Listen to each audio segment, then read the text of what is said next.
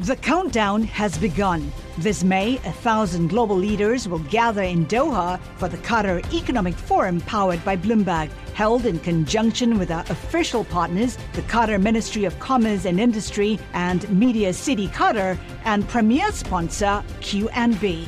Join heads of state, influential ministers, and leading CEOs to make new connections and gain unique insights. Learn more at QatarEconomicForum.com. Welcome to the Bloomberg Markets Podcast. I'm Paul Sweeney alongside my co host, Matt Miller.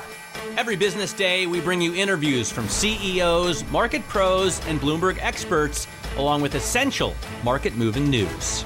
Find the Bloomberg Markets Podcast on Apple Podcasts or wherever you listen to podcasts and at Bloomberg.com slash podcast. All right, in the wall of worry, we've got uh, slowing growth, rising interest rates, um, and valuation are some concerns. Now you have geopolitical risk to add into the uh, um, the whole panoply of issues for this market to navigate. Let's check in on the economic outlook underpinning all of this. We can do that with Pete Earle. He's the economist at the American Institute of Economic Research. Pete, has your economic outlook changed at all given what we've seen coming out of Ukraine over the last week or so? Good morning, gentlemen. Good to talk to you. It's great to be back. Um, yeah, it, it, certainly has. Um, when we last spoke in October or November so of 2021, we had oil, Brent and West Texas between say 55 and 70 dollars a barrel, 75 maybe. Consumer demand was high, uh, but it was being blunted a bit, we think, by supply chain pressures, and inflation was running about five percent. And I seem to recall that I mentioned that the ugliest word in economics, which is stagflation, was back. But I, I didn't think it was a, a, word. I, I didn't think it was really a reasonable concern because there was we had inflation, but there was no real stagnation happening. And um, I think at this point uh, we we pivoted, and uh, the last two weeks and perhaps the last few days, things have changed quite a bit. Uh, we see commodities across the board rising pretty precipitously. Even with COVID slipping to the back burner now, we have consumer sentiment falling. Uh, it fell in uh, January. Consumer confidence fell a bit in February, and there's a host of other signs uh, that uh, we may we may actually see rising inflation, rising general price level with slowing growth. There's a few other issues embedded in there, but the answer is yes. I do think we are turning a corner here. Do we need um, the Fed though to well, is the market going to rethink whether the Fed hikes six, seven, eight times this year? Even if we're looking at rising prices, um, they're not rising for any reason the Fed can put a stop to other than demand. So the only way the Fed can really slow um, inflation is by slowing economic growth. Yeah, so I think as they are, I think all the talk about 100, 75, 50 basis point moves are completely off the table, certainly for March. Um, I don't think the Fed will move any greater than, say, 25 beeps this year. But I will go out on a limb and say that when James Bullard of the St. Louis Fed said he would like to see rates 100 basis points higher by July, I don't think that will happen, but I do think he was sort of paving the way for unconventional, not unconventional, but unusual monetary policy measures. So what I see are maybe not seven or eight uh, um, hikes of 25 basis points this year, but I see the, a, a heightened possibility of intra-meeting hikes. For example, between the FOMC meetings, such as we haven't seen since uh, 2008 or so, and before that, since uh, long-term capital collapsed supply chain. That's another economic issue that has been with us as a result of this pandemic. Um, you know, initially we thought it would be relatively short term, but here we are beginning year three here. How do you think about the global supply chain and gee, maybe the, the events in Ukraine may exacerbate some of those issues, but how do you think about that as you think about your economic outlook? Uh, it's, it's, it's complicated because I, I see some signs that the supply chain uh, morass is actually easing. Um, world container rates have leveled off. Uh, the Baltic Exchange Dry Index is half of what it was in October, although it's up a little bit on the Ukraine uh, uh, conflict. And the Cass Freight Index is at levels we haven't seen since the start of the pandemic. Um, even at uh, the port of Los Angeles, which has sort of been the focal point, um, the number of container ships, and, and, and by the way, the counting convention was changed, so we have to bear that in mind. But even so, the number of container ships is down to the 70s from well over 100 just six or eight weeks ago. So the component in the rise of prices that I think we impute to um, uh, supply chain issues, I think, is starting to to to to um, to sort of dissipate. However, kicking a number of Russian institu- institutions off of SWIFT um, introduces entirely new issues. Uh, we could very easily see um, new supply chain issues, or, or, I should say, new price pressures owing to scarcity arise uh, as a result of kicking a bunch of those institutions that deal in, say, oil, natural gas, and grains off of SWIFT. So uh, it could be exit frying pan, enter fire. I wonder what I wonder what happens now in Europe as a result of. I mean, do they need to stop? Buying gas, oil, aluminum from Vladimir Putin? Are they going to have to do that? And then what happens to their economy? For for some amount of time, they may have to, but I think we are at a point right now where um, we will see uh, um, a, a real gut check of ideology, where many nations are buying from from certain resources, especially um, carbon-based. Uh, uh, know energies and uh, and petroleum and things like that from nations uh, because they don't want to do it at home uh, mm. because of the the green wave we've seen. But I think um, this this incident, especially if it drives prices sizably higher, but we're still only looking at you know $95 oil. If we get prices 110, 120 per barrel, that sort of thing in the next few months, um, we may see a real reconsideration of the ideologies which led many nations to pursue more costly and in some cases less tested green energy at the cost of, uh, of right. ignoring yeah. or avoiding Okay. Hey, Pete, thanks so much for uh, joining us, taking the time. We appreciate it. Pete Earle, economist at the American Institute of Economic Research, giving us his outlook. The countdown has begun. This May, a thousand global leaders will gather in Doha for the Qatar Economic Forum powered by Bloomberg, held in conjunction with our official partners, the Qatar Ministry of Commerce and Industry and Media City Qatar, and premier sponsor QNB. Join heads of state, influential ministers, and leading CEOs to make new connections and gain unique insights. Learn more at QatarEconomicForum.com. Take a look at Bitcoin, up 10% trading today, 41,200, up 10.1%. So a huge move there uh, for Bitcoin. I'll call that out for, for Tom Keene. All right, let's talk commodities, guys. I have my GLCO screen up, global commodity screen on the Bloomberg terminal. All of energy higher, metals higher, most of the big ags higher, wheat, soybeans, cotton higher. So commodities definitely moving higher. We want to get a sense of kind of what's moving in this market. So we turn to Everett Millman, Chief Market Analyst at Gainesville Coins. Everett, what's your call across commodities here at a time when we have rising geopolitical tensions uh, in Eastern Europe? Right. Well, it appears that gold has certainly held up its bona fides as a safe haven asset. Um, it has certainly rallied amid all this conflict, but also the economic sanctions that the West is imposing on Russia um, will almost certainly drive up the prices for many of these other major commodities. Um, even though the Russian economy makes up less than 2% of global GDP, they are one of the largest exporters of a lot of these really important commodities like nickel, aluminum, cobalt. Um, as you mentioned, obviously the key energy commodities like oil and natural gas. The fact that energy is rising is just going to make it more expensive to get all of those resources out of the ground and even agricultural commodities. Russia exports more than 10% of the world's fertilizer. They're a major exporter of grains like wheat and barley. So everything in the commodity space is really connected to this, and, and we should expect to see higher prices going forward. So, what's the margin, or what are we really waiting for for a reversal of this? Is this purely on geopolitical tensions? Because these prices, these commodities, they were rising before the Russian invasion, before the onset of the geopolitical risk. What are we watching for for reversal of some of the action? Do we have to wait for demand destruction?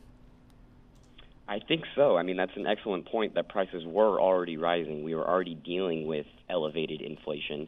I think the real reversal possibility would be a de escalation of this proposal to ban Russia from the SWIFT system. I think that is a very potent um, sanction, and really the direction of how long this goes on, all the disruptions in markets, I think will be based mainly on that if the West is, continues to be that aggressive with sanctions.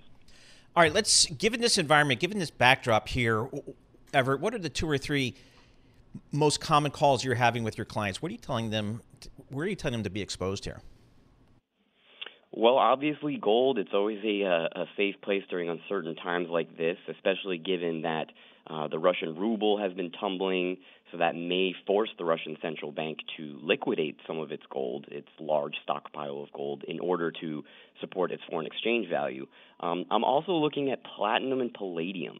Um, Russia is far and away the world's number one exporter of palladium. Uh, and on an annual basis, it's somewhere between 20% and 40% of the global supply. So if there is more difficulty in getting palladium out of Russia, and it being one of the only sources, um, that is certainly uh, an area that investors are going to want to be exposed to because really the only the path of least resistance is for palladium prices to continue to climb um, due to that supply shortfall we could see.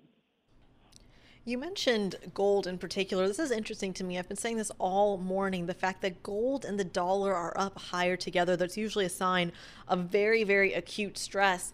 Talk to us a little bit about what turns gold around in particular if you continue to see it. I mean, gold, after the end of the day, it's priced in dollars. So does the currency mean nothing right now for the metal, or is this purely a matter of haven demand?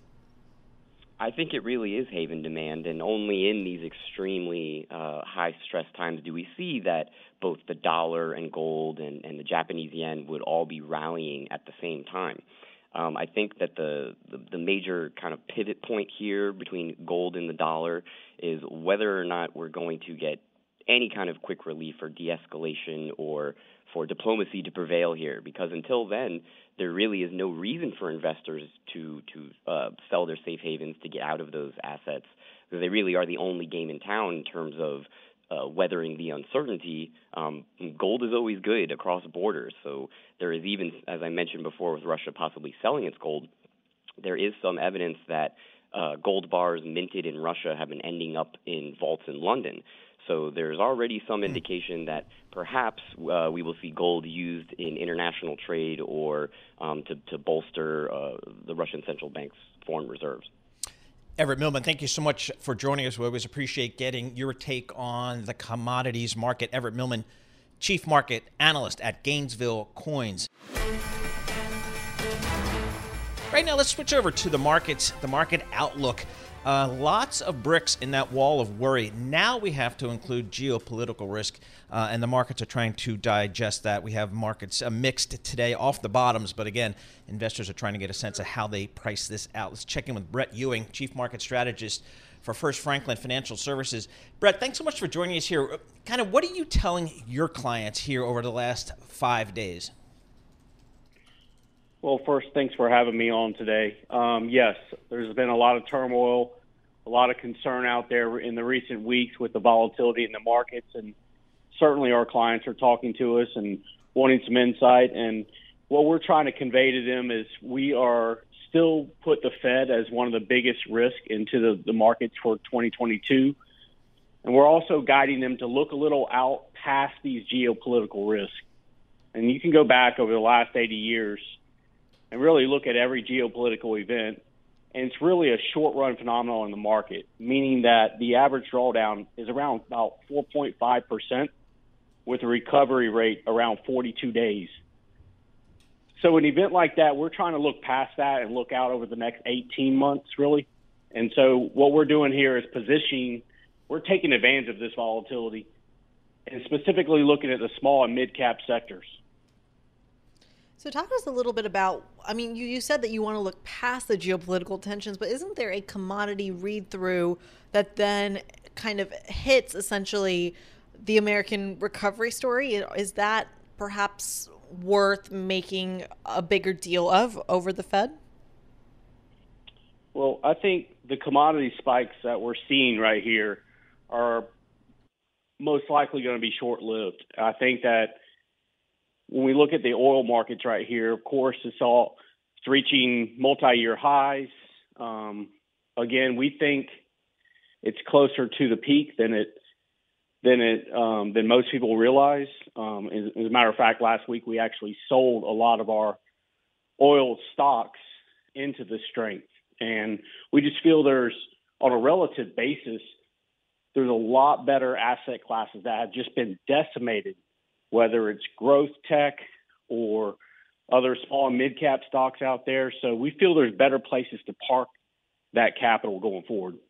All right, let's talk about tech because a lot of folks have, uh, you know, over the last 12 months, as the as the rotation trade has worked so well, they've been kind of rotating out of some of those big tech names. Now you get some folks saying, "Hey, I like tech, just I need the tech that actually makes money." Um, as opposed to some of the more high flying revenue growth stories. How do you think about tech and allocating capital there? Yeah, absolutely. I mean, look, 2022 is going to be a stock picker's year. There's a lot of great technology companies that have, you know, it's the baby with the bathwater syndrome here. Uh, just been thrown out and decimated here in the short run.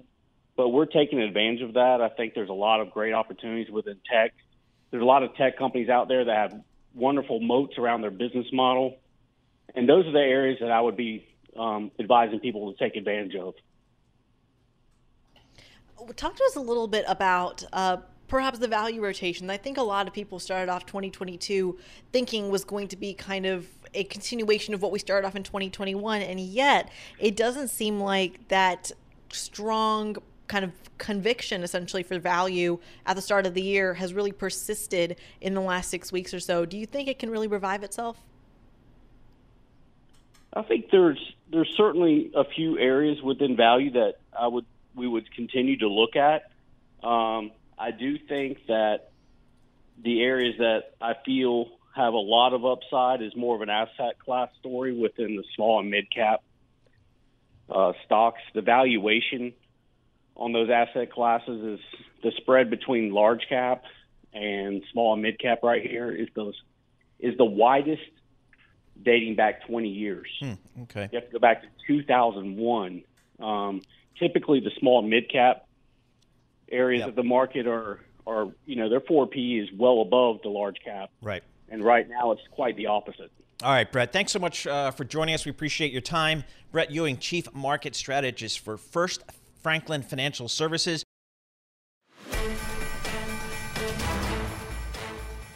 Let's get the latest here on some of these sanctions. I'm going to really focus on what we're seeing from the global banking system and the impact that may have on Russia. Sonali Basak, Wall Street reporter for Bloomberg News, joins us here in our Bloomberg Interactive Broker studio. And Sonali, can you help me here? Just tell me what SWIFT is and why it's important. Yeah, well, it is a cooperative that serves as a global messaging system to the global financial system. So that's more than 11,000 entities across more than 200 countries, and it's governed by the G10 banks and incorporated in Belgium. So when the globe comes together and say they want to ban Russia from SWIFT, what you really saw at the end of the day is the US announced moves and other countries announced moves to really cut off a number of Russian banks and entities from that payment system. Here's the thing, Paul there's a lot of questions around what the ultimate impact of this will be. The reason that a lot of countries did, were, were opposing this, Germany in particular was uncertain of doing this for at the beginning, is because if you cut off payments, then all of a sudden do you start to make it very difficult to make transfers among energy companies and counterparts, for example? Will it have an impact that uh, has a backlash on the energy trade between Russia and Ger- uh, Russia and Germany? And really, what is the ultimate economic impact on the countries that are pushing the ban themselves? So let me just dumb this down for me um, because I, I really need it. My understanding of this system is is kind of like. I guess the only way I can describe it is back in high school when I worked for the high school newspaper, we had a rule that when you send an email, you have to send a got it email back. The idea that you have confirmation, right? And that's the way I think of the, about the system, right? It's a payment confirmation system that essentially, if you don't get that confirmation, that payment isn't necessarily being delivered in a kind of trustworthy way. Am I getting that well, right? here's the thing. Ultimately, it doesn't control the payments. You're right. It only oversees the messaging. And by the way, it's not really allowed to go into the messaging. Right. But any bank and any entity that's involved in the system, being able to store those messages and track those messages helps those banks comply with sanctions rules, which is why SWIFT is important even in an era of sanctions. One of the things that people worry about, and remember, since 2014, Russia and China did try to create alternatives. It didn't really take off to such a massive degree, but can Russia and China create bigger alternatives to SWIFT? That was one concern. But the reality is this is the central this is the central way to communicate across banks across the world. So even if they left this and an alternate system is being made, then how do you transact with the normal global financial system as you know it? Right. it is a little bit meta. All right, so way. yeah, I, I guess the way I'm thinking about it, it's just going to make it much more difficult for Russia to do business, and it's putting increasing the pressure on them. Um, another thing, another angle I wanted to get your, your sense from is like the J.P. Morgans of the world, the Bank of America, these big global, the Citis, these big global institutions. What are they saying about their business in Russia, with Russia, all that kind of thing? So remember, again, since 2014, when there were more restrictions kind of imposed over time, a lot of banks have really stepped back. So most U.S. banks don't have a meaningful exposure in Russia, which is why those sanctions on those Russian banks themselves is so important. Sberbank and v, uh, VTB are 50% of the country's global assets, and then you know all of the five banks combined are like 75%. So if you take Citigroup, it's like a couple of billion dollars of exposure of assets in Russia, uh, not meaningful to the bank itself. Uh, but with that said, remember how entwined the global financial system is. Citigroup and J.P. Morgan are big global transaction banks, Right. which means they're effectively the banker to other banks that help these payments from one country to another happen. So what we're hearing right now is a lot of bankers in talks with the Treasury Department to figure out what the actual rules are because that has not been made clear to the bankers themselves yet. And so now all these banks basically have to figure out how to entangle un, uh, entangle themselves from any transactions that may involve any of these sanctions entities. And remember, there are many now. Well, let's talk about the energy piece of this, right? Because I believe, and correct me if I'm wrong, but I believe there was discussion among the White House about how you actually kind of separate the energy payments from the entire uh, metric. And one of them was simply uh, you can have them denoted or have some sort of marker, um, which is having me give me horrible biology DNA flashbacks. um, but the other piece was if they're all kind of going through one bank, can you just target that one bank? Uh, any update on how they're going to target the energy piece of it? Well, that's the big question here, right? If they wanted to target the energy sector, why don't they just target the energy sector? Why is this all being done through financial mechanisms? Interestingly, uh, and just as important, it, and I'm sure you guys have been talking about it, is the ban with the central bank, the Russian central bank. So if you're going to target Russia's economy, right now the way they are doing it is absolutely by targeting Russia's financial infrastructure, and they're doing almost every means to do that and do it effectively. But if you're going to target the energy s- system, then why don't you just do that by means of the companies and the people that own them? I think that's the next leg of this story that has a lot of big question marks that are rolling um, rolling into it. Yeah, interesting. It's far and wide. It's been a weekend where just sanctions and you know pulled business out of Russia. Just it's just incredible news flow, and it continues today. And I'll point out there's a Bloomberg editorial written by the editorial board on the terminal entitled "Wielding Swift Against Russian Banks is a Big Risk." Um, and it's a great explainer for how SWIFT works in the real world uh, and how there could be some negative repercussions um, by uh, denying SWIFT to uh, the entire Russian economy. So I recommend that. Sonali Basak, Wall Street reporter, Bloomberg News, joining us here in our Bloomberg Interactive Broker studio, as she does every Monday, giving us the latest from Wall Street, which is her beat. Thanks for listening to the Bloomberg Markets Podcast. You can subscribe and listen to interviews at Apple Podcasts or whatever podcast platform you prefer. I'm Matt Miller. I'm on Twitter at MattMiller1973. And I'm Paul Sweeney. I'm on Twitter at PT Sweeney. Before the podcast, you can always catch us worldwide at Bloomberg Radio. What could you do if your data was working for you and not against you? With Bloomberg delivering enterprise data directly to your systems, you get easy access to the details you want, optimized for higher level analysis, and financial data experts committed to helping you maximize your every move. Our data is made for more, so you can show the world what you're made of. Visit Bloomberg.com slash enterprise data to learn more.